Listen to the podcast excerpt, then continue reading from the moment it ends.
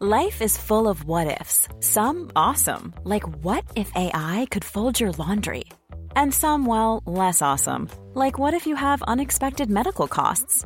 United Healthcare can help get you covered with Health Protector Guard fixed indemnity insurance plans. They supplement your primary plan to help you manage out of pocket costs. No deductibles, no enrollment periods, and especially no more what ifs. Visit uh1.com to find the Health Protector Guard plan for you.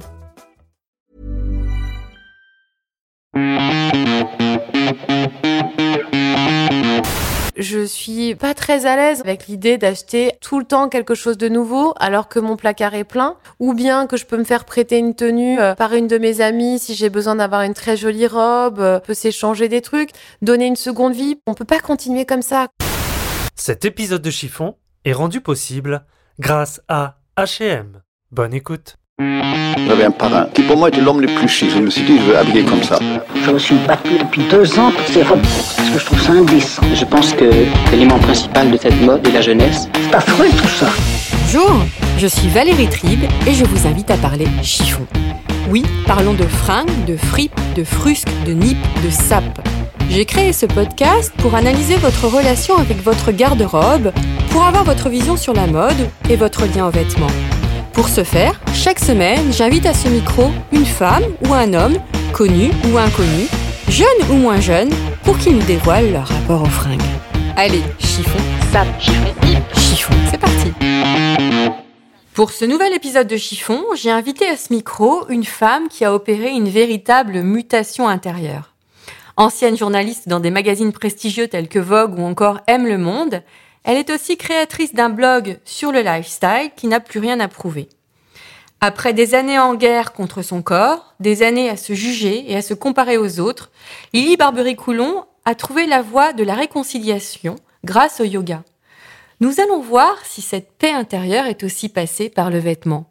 Bonjour Lily. Bonjour. Je te t'appeler Lily ou Lisa? Tu peux m'appeler comme tu veux. Euh, Lily, c'est le surnom que je me suis trouvé euh, il y a un peu plus de 20 ans. Euh, mais mon prénom de naissance, c'est Lisa. Après, ça fait tellement longtemps que tout le monde m'appelle Lily que c'est un peu plus original que les gens m'appellent Lisa. C'est mes, amis les plus anciens, mes, cop- mes copines de maternelle qui m'appellent Lisa.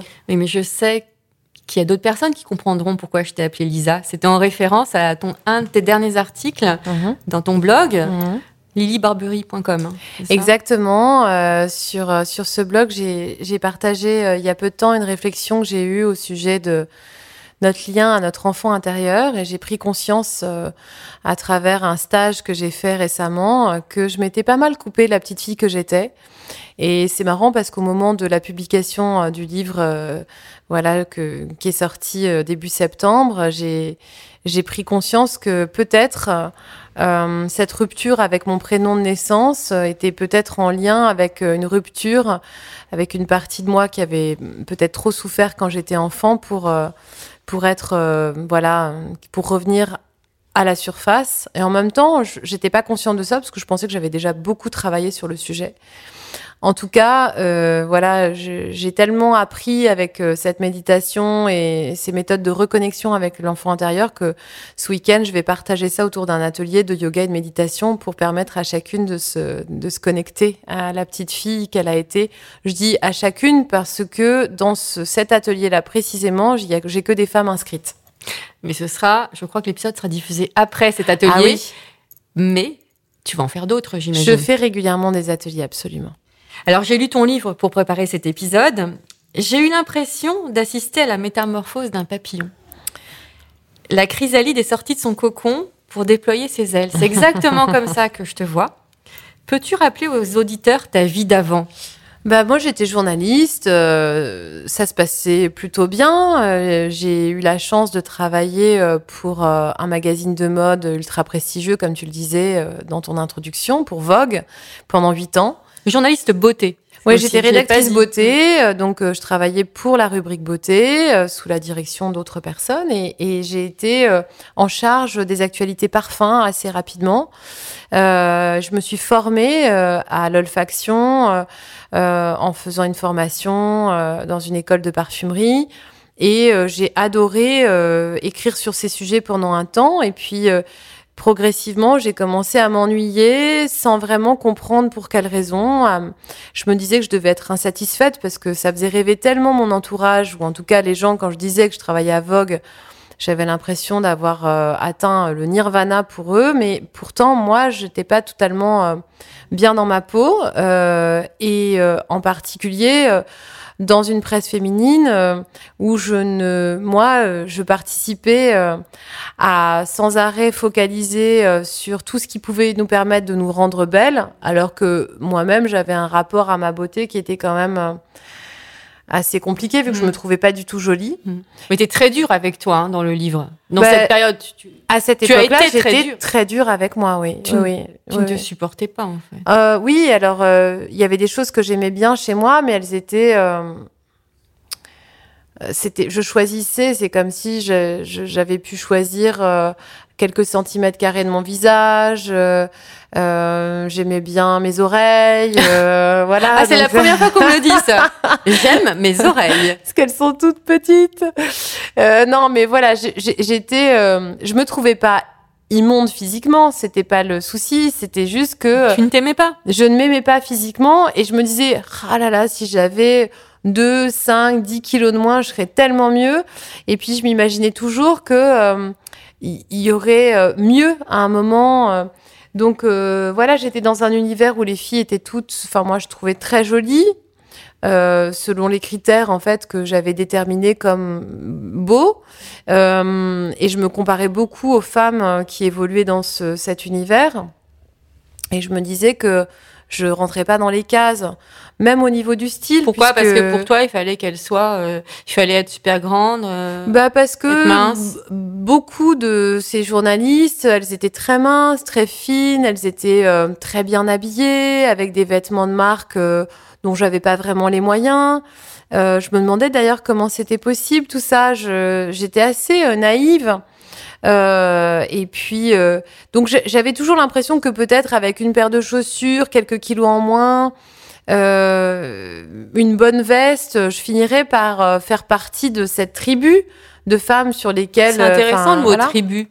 Oui, parce que euh, il y, a, il y a quand même, euh, elles avaient, enfin, certains critères de, de beauté euh, et d'apparence euh, où on pouvait les relier entre elles. Beaucoup d'élégance, euh, beaucoup de minceur. donc euh, moi, j'avais envie de faire partie de ce groupe. Il Mais- se trouve que je me battais tellement avec euh, mon corps en, en me privant, puis en relâchant la Tu pression. faisais beaucoup de régimes aussi. Je faisais beaucoup de régimes et euh, j'avais compris que les régimes les plus restrictifs, c'était pas les meilleurs pour ma santé. Donc, euh, je faisais des choses qui étaient moins restrictives euh, que ce que j'ai pu tenter quand j'avais une vingtaine d'années, qui était frappadingue euh, avec euh, les trucs protéinés et tout ça. Donc ça, je faisais plus ça. Mais euh, malgré le fait que je sois plus mesurée, je continuais à avoir des phases où je faisais très attention, où j'étais sous contrôle. Et comme autour de moi, il y avait énormément de femmes qui étaient tout le temps sous contrôle, y compris des femmes minces qui n'avaient pas visiblement de problème de poids, mais qui étaient tout le temps en train de contrôler si je mange ça ce midi, ce soir, il va falloir que je mange juste une soupe et qui se privaient en fait à plusieurs euh, moments de la journée ou qui ou qui se privaient de En repas. fait, elles n'écoutent euh, pas leur corps. alors, elles n'étaient pas du tout connectées, en tout cas pas toutes, puisque j'ai des copines minces autour de moi qui n'ont pas ces problèmes. Euh, mais j'avais euh, autour de moi, surtout, mais parce que on, attire euh, des miroirs de nous-mêmes. Donc j'avais énormément de de- d'amis et euh, dans mon milieu professionnel, je voyais beaucoup de femmes qui étaient en lutte permanente euh, avec euh, des tas de tentatives différentes pour rester très minces. Soit pour rester très minces, soit pour perdre des kilos que je ne voyais pas où elles pourraient les perdre. Enfin, je- elles étaient déjà Perdre parfaites. un quoi. os, mais- Voilà. Donc, euh, et puis après, il y a des femmes qui sont naturellement euh, très fines et, et qui sont pas forcément. euh, toi, par exemple, je suis sûre que tu luttes pas avec ton poids, euh, mais voilà, c'est. je- j'étais très envieuse de celles qui ne luttaient pas. Je me disais, ça ne m'arrivera jamais. Moi, je suis née. euh, avec la gourmandise tellement grande, j'aurais toujours cette sensation de manque. Bon, bah ça, c'était une croyance euh, très limitante et qui se révèle complètement fausse aujourd'hui. Et tu ne te supportais même pas en photo. Oui, alors ça dépendait des fois parce qu'il fallait que euh, si la photo elle était anglais, je savais très bien faire en sorte d'avoir l'air plus mince sur des photos. euh, euh, je savais très bien comment me tenir, utiliser les bons filtres, ou bien voilà me faire photographier en plan américain pour pas qu'on voit le reste de mon corps. ou de j'avais plein de tics de mettre mes bras en arrière pour pas qu'on voit la chair de mes bras. Donc euh, j'avais quand même travaillé des poses devant le miroir pour pas qu'on on voit trop à quoi je ressemblais. Euh, dans des photos de groupe, je me mettais toujours euh, derrière avec juste la tête qui ressortait. euh. Donc ça, euh, ça trahissait quand même beaucoup de mes estimes de moi. Moi qui te suis depuis très longtemps sur Instagram, j'ai vu cette métamorphose. C'est pour ça que j'aime bien, je- j'espère que ça te convient, cet aspect de chrysalide qui se transforme en papillon. C'est vraiment ça parce qu'on l'a vu sur ton Instagram. Tu ne te montrais pas, et puis après, tu as commencé avec le yoga à faire des selfies devant Mhm. des miroirs Mhm. en tenue de yoga. Ouais, ouais. Et alors, qu'est-ce qui s'est passé? Comment le yoga t'a aidé à opérer cette réconciliation? C'est en 2016, hein, c'est oui, ça, en peu près 2016. Bah, en 2016, vraiment un moment où euh, j'avais connu des périodes de dépression et des périodes beaucoup plus difficiles qu'en 2016, euh, que j'avais euh, guéri euh, ou en tout cas que j'avais traversé avec l'aide de thérapies comme euh, la psychanalyse, le MDR, euh, tout un tas de. Oui, tu as testé beaucoup de choses. J'ai hein. testé beaucoup de choses dès l'âge de 16 ans euh, et, et je me suis, j'ai pas cessé en fait de travailler sur moi parce que je voulais aller mieux. Mais bon, il me semblait, euh, par exemple en 2015, moi j'avais l'impression que les choses allaient plutôt mieux pour moi euh, jusqu'aux attentats de novembre 2015 Tu l'expliques. dans qui ont mis à jour euh, un vrai désarroi et une insécurité intérieure profonde. Euh, je me suis aperçue, je l'ai pas compris tout de suite, mais que finalement, le sentiment de sécurité que j'avais dépendait beaucoup de l'extérieur, de mon confort matériel, euh, de l'amour que je recevais de mon mari, etc. Et là, d'un seul coup, euh, ces événements, euh, pourtant qui ne m'ont pas touché personnellement, qui ont touché des amis à moi, mais pas moi, j'ai perdu personne euh, pendant ces événements. J'ai eu, je me suis mise à avoir très peur pour mon avenir et je me suis mise à, à me dire qu'en fait la vie n'avait plus aucun sens. C'était quelque chose que je répétais beaucoup en fait euh, dans ce dans cette période. Et alors que j'avais réussi à stabiliser un poids euh, qui me convenait, je me suis mise à manger de manière vorace et euh, j'avais pas connu ces périodes vraiment de de, de C'est la boulimie. de, de boulimie. Alors, je me faisais pas vomir, mais vraiment, euh, on appelle ça le binge eating, c'est-à-dire que on mange beaucoup trop. Quel que soit l'aliment, on mange pas forcément euh, que euh, des cochonneries. On peut très bien faire du binge eating avec des haricots verts, mais on en mange tellement qu'en fait, on est mal tout le temps en sortant Tu de avais un table. besoin de te remplir. en Oui, fait, et je ça me sentais jamais euh, rassasiée. Mm. Donc, euh, je voyais bien qu'il y avait un souci, mais j'étais dans le déni. Je me disais, ouais, c'est pas grave, euh, ça va s'arranger. Et puis en 2016, euh, j'ai eu un, un soir une prise de conscience que je n'avais plus aucune photo de moi, justement, et que je n'avais plus dans mon téléphone que des photos de nourriture, d'aliments, de buffets gargantuesques euh, qui, qui- que j'avais prises pendant euh, les conférences de presse où j'allais. Et euh, je me suis dit, il y a, y a quand même un souci. euh, Qu'est-ce que c'est que cette obsession quand même pour l'alimentation? J'avais évidemment déjà beaucoup questionné ça en thérapie, euh, mais je me disais bon, euh, voilà, en fait, je m'en sortirai jamais de ce truc-là. Et euh, je suis allée de mal en pis entre le printemps 2016 et la fin de l'été. Euh, parce que c'était pas tout d'avoir dit je vais pas bien. En fait, il fallait quand même que j'aille encore plus mal pour que je me relève. Un peu comme quand on touche le fond de la Mmh, piscine, hein, c'est- c'était vraiment ça. Et là, euh, j'ai une amie qui m'a bassinée pendant des mois pour que j'aille tester du yoga. Et moi, j'allais de temps en temps faire un cours de yoga, mais j'avais pas une passion pour ça. C'était un endroit où je me comparais beaucoup. Euh, Toujours dans la comparaison. Ouais, j'étais Mm. tout le temps dans la comparaison. Aujourd'hui, euh, c'est plus du tout le cas, mais à Mm. l'époque, euh, je trouvais que les filles, elles étaient athlétiques, qu'elles étaient beaucoup plus Hyper minces que moi, souples, qu'elles savaient faire le grand écart, alors que moi, j'arrivais même pas à toucher mes pieds au sol. Enfin, et puis elles, je trouvais qu'elles étaient très très bien habillées, alors que moi, j'avais un vieux survêt pourri et un t-shirt trop large. Donc, quand je faisais chien tête en bas, j'avais mon t-shirt qui dégringolait et on voyait mon soutif.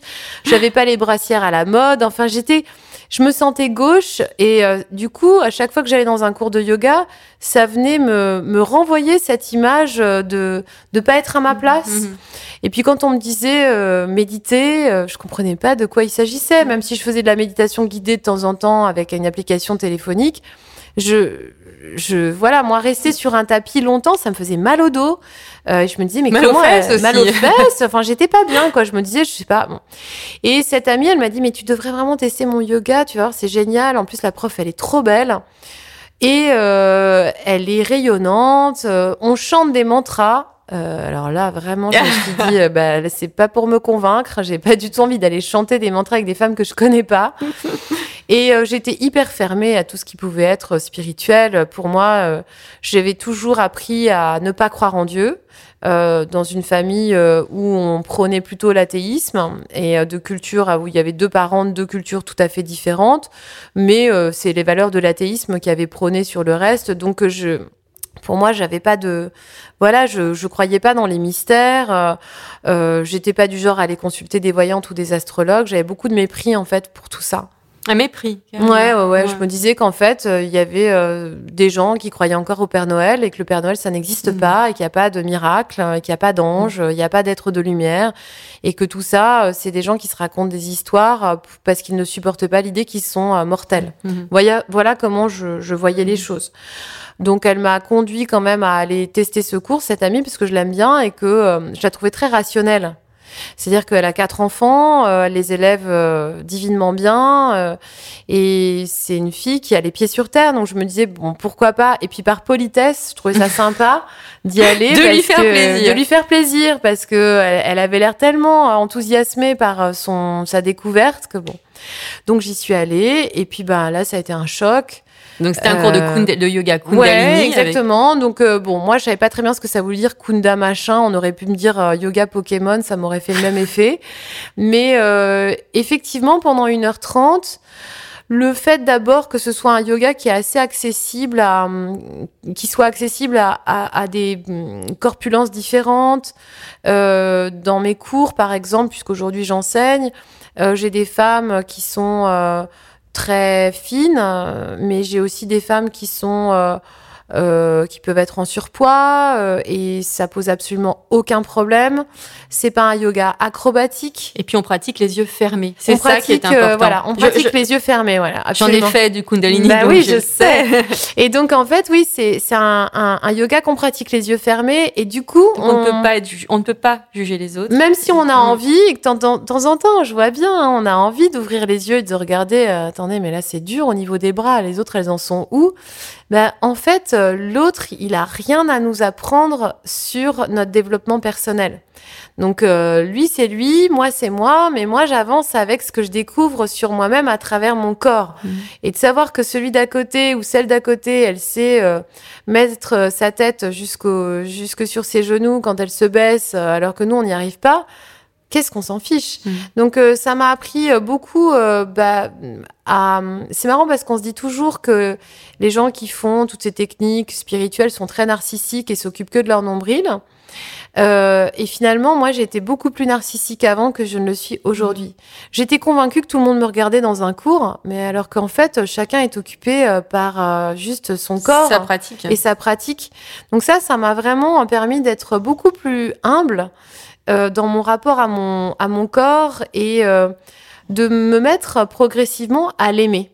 Donc euh, ça a été euh, ça a été évidemment euh, étape par étape et par étape ça s'est pas fait du jour au lendemain mais ce que j'ai apprécié dans ce premier cours c'est que c'était joyeux c'est extrêmement joyeux T'es sorti avec le sourire. j'avais la pêche en sortant, mais euh, et puis j'ai, je me sentais, euh, je me disais c'est génial. Pendant 1h30, j'ai pensé à rien, mais depuis quand?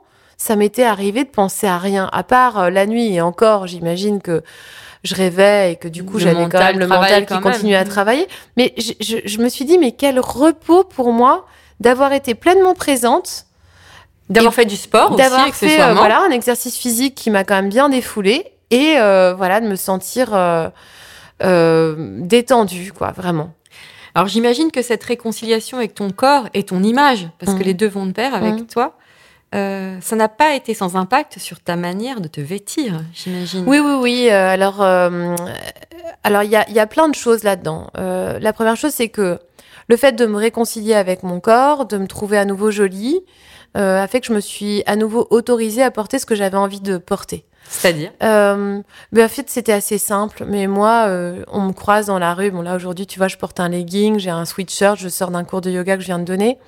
Mais si tu me croises, euh, très souvent, je suis en jean avec un t-shirt euh, rentré dans mon jean, Une veste noire. une veste noire ou une veste de bla... enfin, un blazer Mhm. masculin. Euh, on me croise aussi beaucoup avec euh, des, des grands kawaii, des énormes parkas. euh, euh, donc, euh, alors, il y a un aspect pratique, Oui. évidemment, dans mon vêtement aujourd'hui, parce que j'ai besoin de, de pouvoir euh, être en mouvement permanent. Mais porter un jean avec un t-shirt, c'est quelque chose que je ne m'autorisais pas à faire.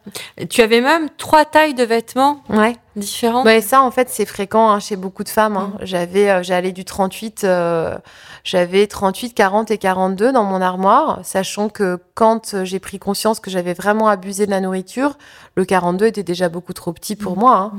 Euh, donc, euh, mais oui, j'oscillais en, toujours en me disant le 38, c'est mon Graal, voilà, je vais redescendre. Aujourd'hui, je me questionne jamais sur la taille que je vais prendre dans un magasin. Euh, si euh, je rentre dans un magasin de temps en temps, il y a des magasins je fais du 36 et d'autres où je fais du 40. En plus, ça ne veut rien dire. Ouais, ça veut Mm. rien dire. Et alors vraiment, je me suis complètement décomplexée par rapport à ça, mais pendant longtemps, c'était c'était pas le cas. Mais ça m'a permis euh, de, oui, de m'acheter des vêtements que j'avais envie de porter, euh, de me dire bah tiens, cette robe, elle me plaît. euh, euh, donc euh, voilà, j'ai, on, on a vu mon style évoluer. Euh, simplement parce que je, je n'étais pas honteuse de moi-même. Donc, euh, quand on peut euh, ouvrir sa cage thoracique, euh, redresser son, sa colonne vertébrale euh, et, et se montrer au monde tel qu'on est, bah, du coup, on choisit les vêtements qui nous conviennent, quoi. Alors, tu parlais de jean t-shirt. Est-ce que tu as eu envie de porter en premier? Est-ce que tu as le souvenir d'un vêtement que tu aurais acheté? Ou alors une robe ou... euh, Ouais, je me souviens très bien d'un vêtement en 2017, je crois, euh, où euh, je pratiquais beaucoup, mon corps s'était vraiment transformé, j'étais, je suis toujours assez musclée. Et, je me trouvais jolie. j'étais en vacances en Espagne sur une île des Baléares. Et, hum, et puis je venais de recevoir une espèce de combinaison, euh, euh, enfin vraiment toute simple, quoi, une espèce de combinaison, mais qui était assez ajustée, euh, avec une fermeture éclair. euh, et, et du coup, toute la première partie, c'est une combinaison à bretelles, mais toute la première partie du corps était assez euh, menue. Et ensuite, euh, ça partait dans un, dans, un truc un peu plus large. Et euh, je l'avais acheté sur Internet, ce que je ne faisais jamais avant, parce que forcément, quand on, quand on oscille entre trois tailles tout le temps, bah, on a du mal à savoir quelle va être la bonne. hein. Et euh, donc là, je l'avais acheté par Internet et ça, m'allait parfaitement. Quand Vraiment, c'était pile ma taille. Et je me trouvais jolie dedans. Et en plus, c'est une combinaison que je peux porter sans soutien-gorge parce qu'elle est assez galbante en haut. Et je me regardais, je me disais, bah en fait, euh, ça y est, quoi. Je, je me trouve bien, je me trouve jolie, Jolie. dans le miroir, oui. Je- Et, je- et j'ai- je me sentais juste euh, vivante, quoi. euh, pleinement de toutes mes cellules, de la tête aux pieds. J'étais pas en train de regarder le miroir et de me dire, ah, il faudrait changer ci ou ça, euh, mais je serais quand même mieux si j'avais moins de cuisses ou des genoux plus dessinés. Je me trouvais bien comme j'étais ce jour-là. Donc oui, ça, je m'en souviens. Et est-ce que tu t'es sentie plus féminine? Ou tu t'es toujours sentie féminine? Euh, je crois que j'ai toujours quand même cultivé pas mal de féminité dans ma façon de m'habiller, mais euh, avec des phases, euh, avec des phases où je me cachais. Euh, c'est quand même terrible hein, quand on se lève le matin et qu'on a plein d'envie de mode, par exemple, parce que moi j'aime bien le vêtement, et qu'on se dit ouais mais ça je peux pas le porter, puis ça ça m'ira pas, et puis ça j'ai des trop grosses cuisses ou ça j'ai un trop gros cul. J'avais des mots tellement durs en fait pour moi le matin, et je crois que hum, d'après les témoignages que je reçois de, des femmes qui lisent ce livre, c'est terrible parce qu'on est vraiment très très nombreuses à avoir partagé ou à partager encore en fait ce sentiment de pas pouvoir euh, se- s'habiller comme on veut. euh, de se dire euh, j'ai les seins trop plats euh, pour pouvoir porter cette robe là euh, ou bien j'ai des trop gros seins pour avoir ce décolleté Il y a peut-être une problématique aussi, c'est qu'on vit dans une société de l'image et que les femmes se mettent la pression à cause de ces images parfaites qui sont souvent retouchées Oui, oui, dans oui. les magazines, sur Instagram. Oui, mais j'ai l'impression que même quand on était moins là-dedans, euh, moi je suis née dans les années 70 et euh, évidemment que l'image était déjà très présente, mais j'ai l'impression que même à l'époque où les modèles qu'on regardait dans les magazines étaient pas aussi fines qu'aujourd'hui, elles étaient quand même tellement parfaites. Dans les années 90, euh, toutes les superwomen euh, comme, euh, enfin les, les supermodèles euh, comme Cindy Crawford, Naomi Campbell, on nous raconte aujourd'hui que elles avaient des formes, elles étaient euh, juste plus que parfaites, elles mm, étaient mm, magnifiques, mm. mais c'était difficile de se comparer à ces femmes qui étaient euh, qu'on croisait pas dans la rue tous les jours, quoi. Donc, euh, je crois que, en fait, euh, si on se met à reprocher à la société autour de dans laquelle on vit et ben, les complexes qu'on peut avoir, on se, à mon avis, on se trompe de, de bataille. Je crois que le plus important, c'est de reconnaître en fait ces complexes comme et de, de se les réapproprier, de se dire c'est pas de la faute de quelqu'un qui m'a toujours dit t'es moche, tes cuisses sont pas jolies, etc. Mais de se dire pourquoi est-ce que j'accepte de me laisser envahir par cette pensée qui n'est pas la mienne? Donc ça, c'est le travail de la méditation et le travail sur le tapis qui va nous permettre de commencer à nous réconcilier. Mais c'est long et c'est pas, euh, enfin voilà, ça prend pas deux secondes. Mais en tout cas, c'est c'est possible. Et tu me parlais tout à l'heure de mon rapport aux vêtements. Il a aussi beaucoup évolué. Euh, Enfin, la féminité et tout ça, il a, il a aussi beaucoup évolué par rapport à mes besoins. Avant, j'avais besoin de, de j'avais tellement la peur du manque et je manquais tellement d'amour pour moi-même que je remplissais le vide par la nourriture, mais aussi par le fait d'avoir.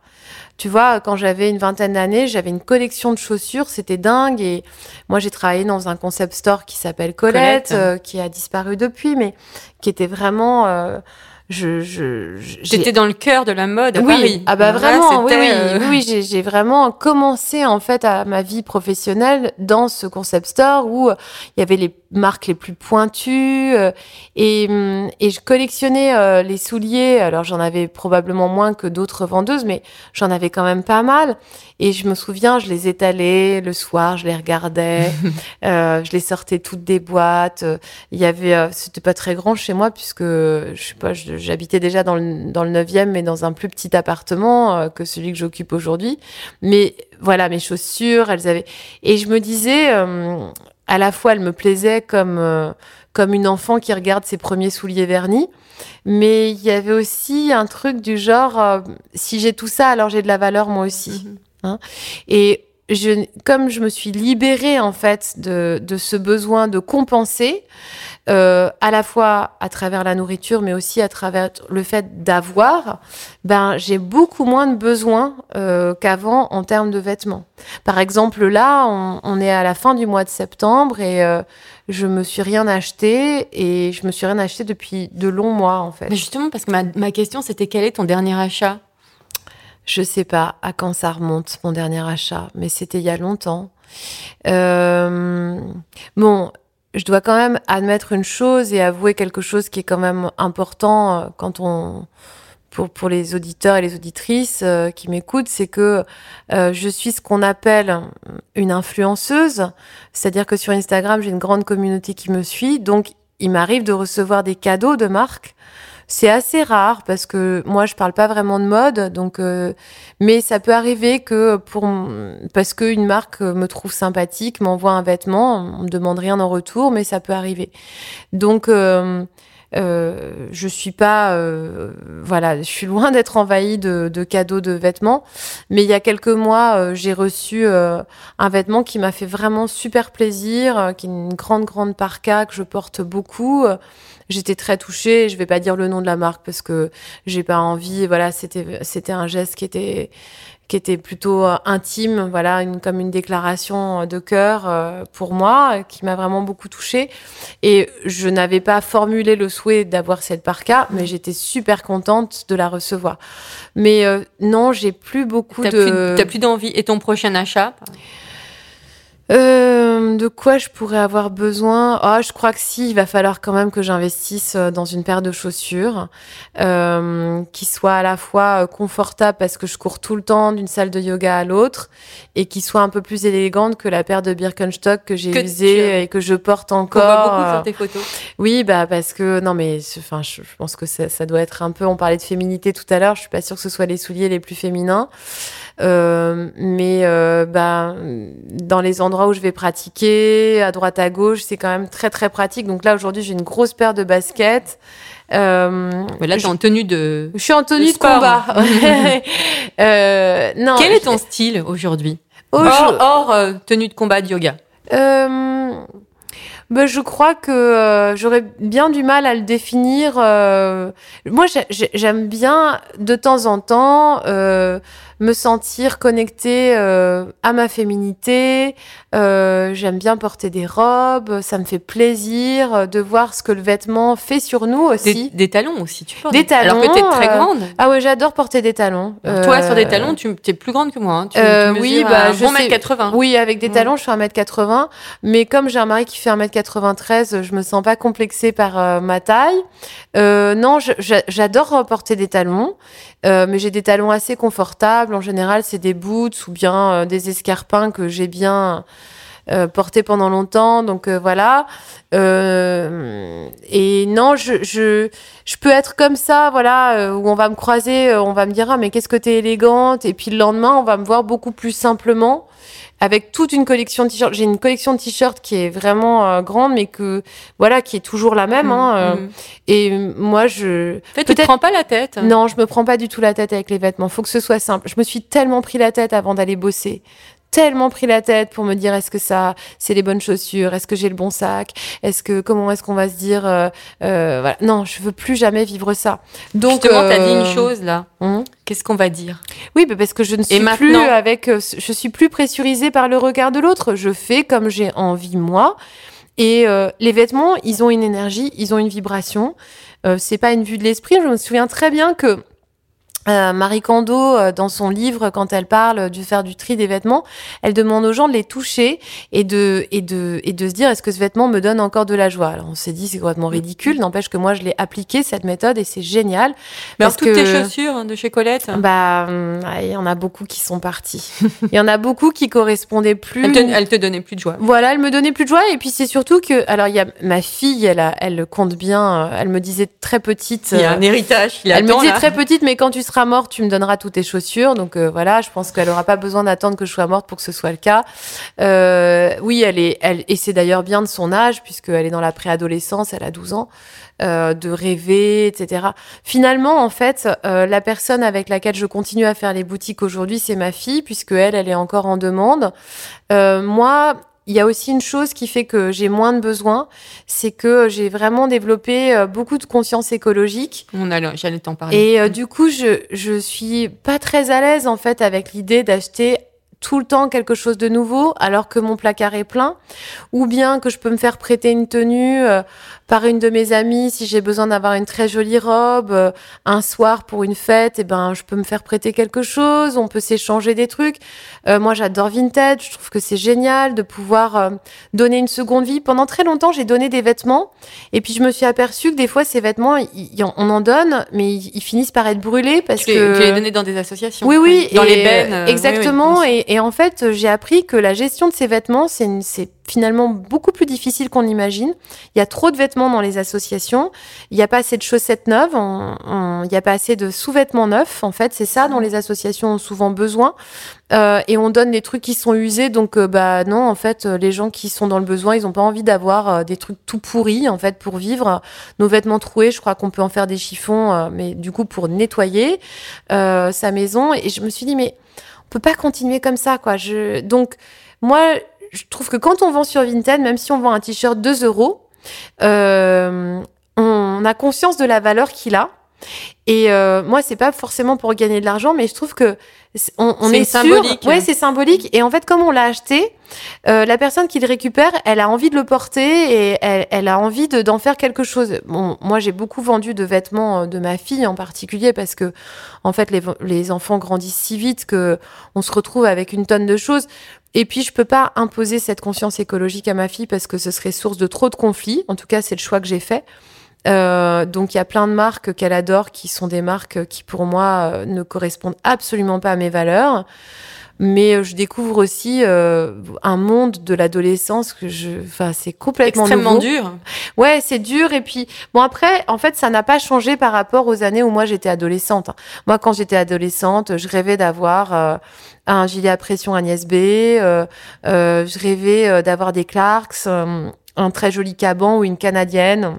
Il y avait plein de marques qui me faisaient rêver, auxquelles j'avais pas accès parce que euh, chez moi, on avait décidé que les marques et les prix à cet âge-là, c'était pas possible. Et j'en voulais beaucoup à ma mère, mais finalement, je trouve que elle m'a quand même enseigné deux trois trucs qui étaient pas si mal là-dedans. Euh, mais bon, avec ma fille, je je je ne dis pas oui à tout, Mhm. à tout, loin de là. Et j'essaye de lui montrer que Vinted, ça peut être aussi une solution. D'ailleurs, elle trouve ça génial. Euh, elle, elle en est à vouloir son propre compte. On n'en est pas là parce que voilà, j'ai pas, j'ai, j'ai pas non plus envie qu'elle monte un business. Mais je trouve que c'est intéressant de voir que cette façon de recycler. On allait au puce, moi, quand j'étais adolescente. On passait, moi, je passais tous mes week-ends à Saint-Ouen euh, à essayer de, de trouver des vieux manteaux des années 60. J'étais obsédée par les années 60 et 70. Donc, on allait déjà chercher des trucs qui étaient pas trop chers. Et- quand tu dis on, c'était avec tes copines Ouais, ou avec mes tra- copines. Est-ce que c'était il y avait une tradition vestimentaire familiale chez toi? Euh, pas vraiment, non. J'ai pas, j'ai pas cette sensation-là. euh, mais euh, non, j'ai pas eu l'impression qu'on m'ait transmis de, du style, en tout Mm. cas dans ma famille. Euh, En revanche, moi, avec mes copines, oui, euh, j'avais toute une bande. Euh, on- Enfin, toute une bande. En tout cas, j'avais des copines euh, et on aimait bien se looker euh, pour aller au lycée euh, avec des périodes grunge où je me souviens, j'allais au puce, j'allais chercher des, des vestes de bûcheron à carreaux, euh, mais je voulais la veste de bûcheron canadienne. Je voulais euh, des, des vêtements de l'armée, mais pas n'importe lesquels. euh, avec, enfin, Ouais, quand même- oui, mais j'ai- j'ai- j'aimais bien ça. De toute façon, j'ai pas travaillé dans la mode pendant aussi longtemps. euh, pour, Surtout euh, chez Colette. Et chez Colette, et ensuite à Vogue, où j'étais quand même très liée au milieu de la mode, sans raison. Mhm. J'aimais bien le vêtement et, et je continue à être euh, fascinée par l'élégance de gens que je croise dans la rue, euh, par euh, ces personnes euh, soignées qui arrivent toujours à avoir des chemises blanches impeccables. Moi, je sais pas comment ils font parce que je suis toujours froissée. Mais non, je, je... simplement euh, l'industrie de la mode telle qu'elle est aujourd'hui me fait plus du tout rêver. Mhm. Euh, avant, je suivais les Fashion Week avec beaucoup d'attention, je regardais les défilés. Je... euh, Ça, c'est pas que j'ai pas de mépris, mais en tout cas, ça fait plus partie de mes centres d'intérêt. Tel que c'est aujourd'hui, moi, je vois toute la débauche d'argent. Parce qu'il y a de- trop. Il y a trop, il y a trop de gaspillage, il y a trop de. Je, je me dis tout cet argent qu'on pourrait mettre dans d'autres projets, euh, tout en accompagnant quand même les créateurs et à montrer leur création, hein, euh, Bien mais sûr. différemment en tout cas. C'est peut-être un peu contradictoire aussi quand on voit certains créateurs, là, notamment euh, lors de la fa- cette Fashion Week, qui parlent de mode éco-responsable, qu'il faut sauver la planète, et en même temps, quand on voit que les gens qui assistent à la Fashion Week sont allés, il y, a, il y a 15 jours, étaient à Milan, à New York, à Londres. Donc Oui. c'est- un en- peu contradictoire En fait, je crois que aussi. nous, on est tous pleins d'incohérences aujourd'hui parce que euh, la société, euh, elle, euh, elle nous pousse dans des directions très différentes. On a conscience qu'aujourd'hui, il y a une urgence écologique et climatique qui est terrible. Et en même temps, on n'a pas forcément les moyens de se dire comment est-ce que je pourrais faire moi pour être en lien avec ces valeurs écolo, alors que je dois prendre ma voiture tous les jours pour aller travailler, alors que euh, je dois quand même acheter des vêtements à mes enfants et que le vêtement euh, conscient et vertueux, il coûte euh, 100 euros le sweat et que moi, j'ai que 15 euros à mettre dedans, donc je vais l'acheter dans une marque de fast fashion. Moi, je comprends en fait à quel point c'est difficile d'être cohérent tout le temps. Et moi-même, je suis pas un exemple de cohérence. Mais quand on commence à tirer ce fil et qu'on fait des petits pas pour soi, d'abord, moi, je pense que essayer d'avoir un comportement plus vertueux dans la mode, ça commence d'abord par aimer son corps, euh, aimer, s'aimer soi. Euh, essayer de, de, donner à son corps le meilleur, parce que l'estime de soi, elle commence là. Donc de, de se nourrir peut-être euh, différemment, de euh, d'avoir euh, d'avoir plus de conscience dans notre manière de vivre pour nous-mêmes. Et parce qu'on le fait, on va commencer à mieux traiter les autres et à avoir envie de mieux traiter notre environnement. C'est juste, c'est tout simple. À partir du moment où on se met là-dedans, ben on va se questionner sur qu'est-ce qu'on, quel système on est en train de soutenir lorsqu'on consomme. Donc, est-ce que je suis en train de soutenir un système qui va dans le sens des valeurs que je soutiens ou bien euh, est-ce que je suis en train de soutenir un système qui détruit? Donc moi, je me pose cette question-là à chaque fois que j'achète quelque chose. Parfois, je peux pas faire autrement. Euh, voilà, je sais pas, euh, ça peut m'arriver de me retrouver. Euh, euh, j'ai pas de cabas suffisamment grand, on me donne un sac plastique, euh, et puis bah je peux pas faire autrement que comme ça, et je vais pas me fouetter non plus. Il s'agit pas quand je dois prendre un taxi la nuit. C'est important que tu le dises ça. Oui, et il s'agit pas de se fouetter et de se culpabiliser parce qu'il n'y a pas pire poison que de culpabiliser. En revanche, penser qu'on ne peut rien faire, qu'on n'a pas de, de pouvoir d'action, euh, ce serait vraiment dommage parce que on a un pouvoir immense. Si d'un seul coup, chacun d'entre nous regarde dans son comportement ce qu'il peut modifier pour être en lien avec la planète, eh ben euh, voilà, ça va déjà faire bouger les choses. Et dans la mode, tu parlais de la Fashion Week tout à l'heure et de ces défilés où on voit à la fois beaucoup de débauches d'argent. Moi, euh, je suis pas en train de dire qu'il faut euh, euh, supprimer la mode ou empêcher les défilés oui, d'exister. Euh, je Mm. pense que les gens ont encore besoin de se déplacer professionnellement et que euh, voilà, mais juste de se dire est-ce que tout est nécessaire? Est-ce que je peux pas faire moi un petit geste pour réduire mon impact euh, négatif sur euh, l'environnement? Est-ce que je suis obligée? Ce qui me gêne plus, tu vois aujourd'hui, mais peut-être qu'il faut que je- je- j'accepte. euh, parce que c'est tout- toute l'idée, en fait, dans le yoga, c'est d'accepter tout ce qui est et de ne pas être dans le jugement.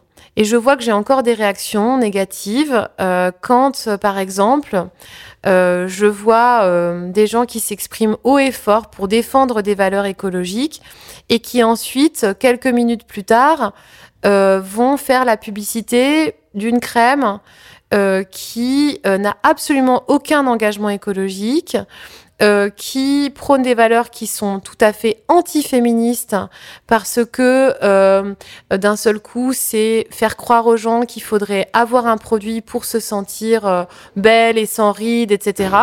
Donc pour moi, en fait, ça, c'est- plus compliqué parce que l'acceptation de soi, ça peut pas être accompagné de euh, il vous faut D'accord, acceptez-vous, mais Mhm. en même temps, pour vous accepter, ce serait bien que vous achetiez les chaussures que je viens de m'acheter, et ce serait bien que vous achetiez aussi cette crème qui vous permettra de vous sentir vraiment vous-même Et de paraître plus jeune. de paraître plus jeune ou de paraître plus mince, etc., etc. Donc, je vois bien que on n'est pas sortis tous là de, de, de cette mouise qui est qu'on s'aime pas suffisamment encore chacun d'entre nous et que plus on va arriver à de l'amour de soi, moins on sera dans ces incohérences. Donc, euh, bah, quand je le repère chez quelqu'un, euh, c'est pas que je suis en colère parce que voilà, mais je- ça me rend triste parce que je me dis bah cette personne-là, elle s'aime pas suffisamment grand et fort. Elle, a- elle croit encore que sa valeur, elle est conditionnée à la marque de ses chaussures. Euh, après, quand on trouve quelque chose de beau, que ça nous fait du bien, qu'on le porte longtemps, mais oui, euh, pas de problème. Je, je- Il faut savoir aussi se faire plaisir. Évidemment, et, et, et je suis pas euh, dans l'idée qu'il faudrait plus du tout consommer, mais juste de mettre un peu plus de sens et de se dire, bah, je peux, à chaque fois que je prends ma carte bleue, avoir une action euh, sur les systèmes que je veux euh, mettre en avant, plutôt que d'autres. Quelle est ta définition de l'élégance? Euh, pour moi, euh, l'élégance, euh, c'est une forme, euh, je dirais, d'apaisement personnel. Je, je- quand on voit quelqu'un qui, qui est assez bien dans sa peau euh, et qui est dans un espace de compassion pour les autres, moi, c'est ça, c'est une forme d'élégance que je trouve sublime. L'élégance, c'est savoir accepter l'autre tel qu'il est. C'est des formes de pas de politesse, pas de, de mensonge, par exemple, De fausse bienveillance. voilà, de fausse bienveillance et de d'embrasser euh, quelqu'un qu'on n'a pas envie d'embrasser. C'est pas ça que je dis, mais c'est plutôt, euh, voilà, euh, il y a des gens qui savent vous mettre à l'aise. Euh, on n'a pas les codes, et puis d'un seul coup, euh, ils font en sorte que tout est simple euh, et on a l'impression qu'on fait partie de leur famille depuis toujours. Moi, ça, je crois que c'est l'une des plus grandes élégances, c'est-à-dire euh, de quand vous arrivez dans un endroit euh, que la personne qui vous accueille, euh, elle vous mette dans cette situation. Pour moi, ça c'est un vrai cadeau. Après, le style dans la rue, j'y accorde finalement assez peu d'importance. Pardon, tout à l'heure, tu disais que tu te retournais quand même sur des femmes, enfin, tu, tu- tu te faisais la remarque que cette personne est élégante. En fait, j'ai passé longtemps, je faisais un truc qui était assez ignoble, qui était que quand j'allais pas bien, je regardais euh, dans la rue les looks, les cheveux, euh, le maquillage, et je m'amusais à relooker mentalement les gens. tu vois Je me disais, euh, bah elle, si elle avait cette coupe de cheveux euh, là, ce serait, serait mieux. super, elle serait mieux. Ah bah elle, faudrait vraiment changer sa couleur de cheveux, ou bien euh, non mais ces talons, c'est pas possible, etc., etc. Donc euh, tu vois, je faisais ça, et je me suis aperçue récemment que j'ai tellement changé euh, dans ma façon de voir le monde que je trouve les gens beaux dans la rue. Mais je me surprends à trouver euh, ce que je trouvais laid avant sublime. Par exemple, l'autre jour, j'étais dans le métro parce que avant je me déplaçais assez peu euh, en métro et, et, et, et aujourd'hui du coup je, je, je- c'est un moyen de transport que qui correspond à mon nouveau budget de prof de yoga mais aussi à ma conscience écologique et euh, il y avait cette fille assez jeune qui euh, était noire avec des cheveux euh, nattés vert fluo. Et je pense que euh, il y a quelques années, je l'aurais regardée, je me serais dit Oh, quel dommage, elle est si belle, elle est venue se gâcher avec ses cheveux verts. Et donc elle écoutait de la musique, euh, elle avait un look euh, avec une fantaisie incroyable. puis elle dégageait un truc vraiment puissant quoi. Et je la regardais et je sais pas quel âge elle avait, mais elle devait pas avoir plus de 20 ans quoi. Et euh, je me disais, euh, ils sont trop beaux ces cheveux. Enfin, tu vois cette audace d'être qui elle a envie d'être. Et d'oser. Ouais, j'ai, j'ai, je, je, j'avais envie de venir la voir pour lui dire vous êtes magnifique. Et puis j'ai pas pu parce qu'en fait le temps qu'elle, euh, que, que je m'approche d'elle, elle est sortie du métro parce que c'était la fin de sa station. Mais je crois qu'en fait je lui ai tellement dit dans ma tête qu'elle a dû le recevoir hein, parce que vraiment je la trouvais sublime. Un invité de chiffon m'avait dit, c'était un homme, il m'avait dit, c'est dommage, dans notre société, on ne fait plus de compliments. Alors, figure-toi que moi, je fais des compliments aux gens dans la rue, ça m'arrive assez souvent. Mais il y a, pas très longtemps, je sors de chez moi et euh, je vois un homme avec un canotier et euh, un costume trois pièces euh, en seersucker. Hallucinant, quoi. Euh, je sais pas, on voit personne habillé oui, comme ça. rare, oui. Et euh, donc je le vois et je lui dis euh, oh là là quelle élégance et je tu Mm. vois je continue mon chemin et je partais euh, prendre un cours de yoga et donc je remonte ma rue euh, au pas de course comme moi je marche assez- enfin tout le temps très rapidement parce que je suis souvent toujours en retard et puis euh, d'un seul coup j'étais sur le point d'arriver euh, place de Clichy et et il y a quelqu'un qui me frappe dans le dos et qui me dit excusez-moi Pierre il était en âge c'était le mec en costume Il t'avait suivi? Il m'avait suivi, il m'avait couru après, et puis il me dit euh, ah, ah, je vais juste vous dire, des femmes qui me font des compliments, ça n'arrive jamais. Ça m'a tellement ému, ça m'a tellement touché. Et là, le mec me sort sa carte de visite. Et donc, il me dit, si vous voulez, on prend un café. J'étais là, ah bah non. bon. Non, non, je voulais juste vous dire que je vous trouvais euh, vraiment élégant, Non, mais, mais- c'est tout. Non, mais quoi. c'est vrai que maintenant, quand tu fais trop de compliments, ça peut paraître louche Bah pour oui, certaines oui. personnes. Enfin, j'ai eu lui, aucun a mal. pris j'ai- la j'ai- drague, mais... Oui, oui, j'ai eu aucun mal à lui dire non. et Il a très bien compris euh, quand il m'a donné sa carte. je Non, lui mais ai dit un non, mais compliment voilà. gratuit. Oui, oui, oui, c'est vrai. Bah, après, ça dépend quelle est l'intention derrière, parce qu'on sent bien qu'il y a des compliments. euh, D'ailleurs, nous, en tant que femmes, il y a des compliments qui nous font pas plaisir dans la rue, qui peuvent être assez libidineux et donc on, peut faire vraiment la différence entre une marque d'affection et quelque chose d'ouvert. Et puis, mais moi, voilà, très longtemps, les gens qui s'habillaient de manière excentrique, je les regardais et je me disais mais comment est-ce qu'on peut s'habiller comme ça avec euh, un jugement très dur. Et parce que moi j'avais peut-être euh, peur de prendre la place qui était la mienne. Et je voyais ces gens prendre leur place avec tellement d'excentricité et moi j'osais pas voilà être euh, euh, cette personne que j'avais envie d'être. Donc euh, donc voilà je, je je suis beaucoup plus tolérante en tout cas avec moi-même et du coup avec les autres. Alors, pour finir cette interview, ça, ça, ça l'heure tourne. ouais. Tu n'as le droit qu'à une seule réponse. oh là Mhm. Si t'étais une couleur, Hmm. Je crois que, alors en plus, euh, c'est la couleur euh, du t-shirt que je porte sur la couverture de mon livre, mais je dirais rose pâle. J'ai énormément de vêtements rose pâle dans ma garde-robe. J'adore l'énergie du quartz rose, qui est une énergie apaisante. Euh, c'est une couleur que je me suis pas permise de porter pendant des années parce que je voulais pas avoir l'air d'une fille euh, trop, euh, je sais pas, d'une fille-fille. Enfin voilà, il y avait cette idée-là.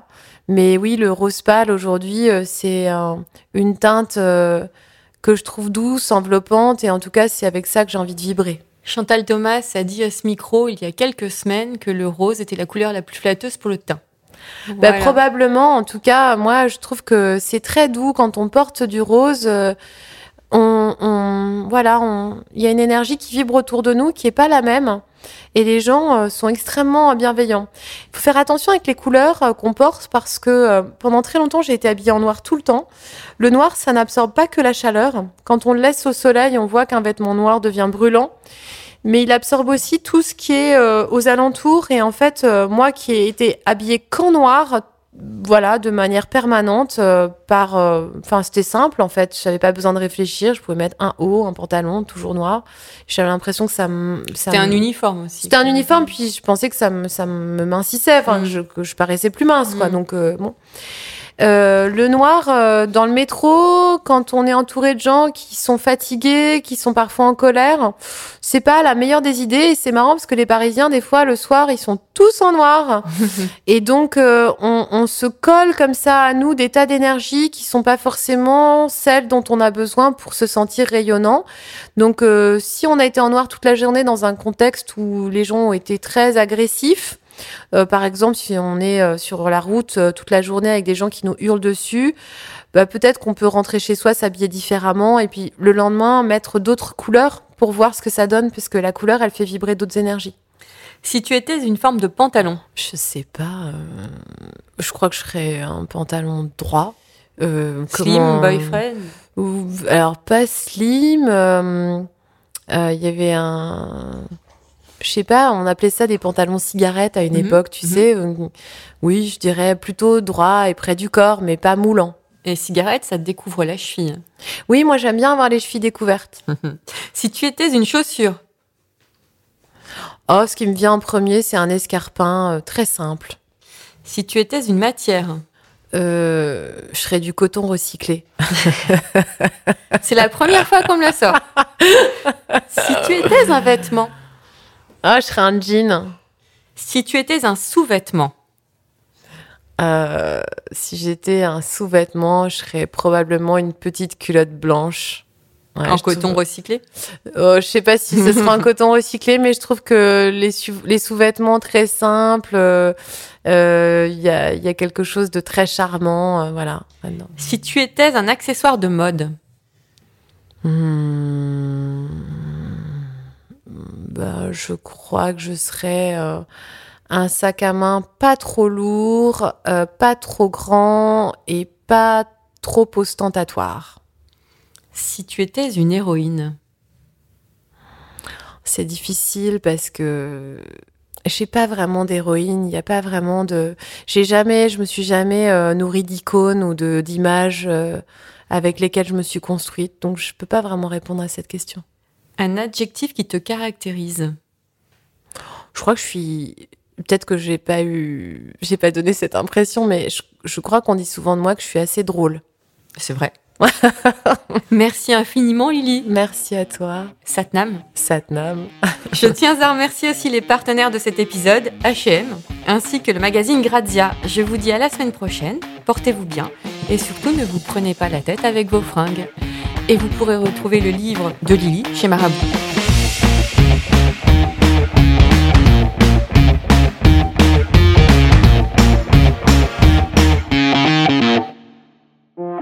Si vous avez raté un épisode de Chiffon, voici des extraits des trois derniers épisodes disponibles sur toutes les plateformes. Valérie de Saint-Pierre. J'ai deux vêtements fétiches que je me suis fait faire chez un tailleur africain à Harlem. Et moi, j'avais une robe que j'ai fait dupliquer dans un super tissu africain, qui ressemble à un tissu japonais. Et dans cette robe, je me sens super bien. JJ Martin.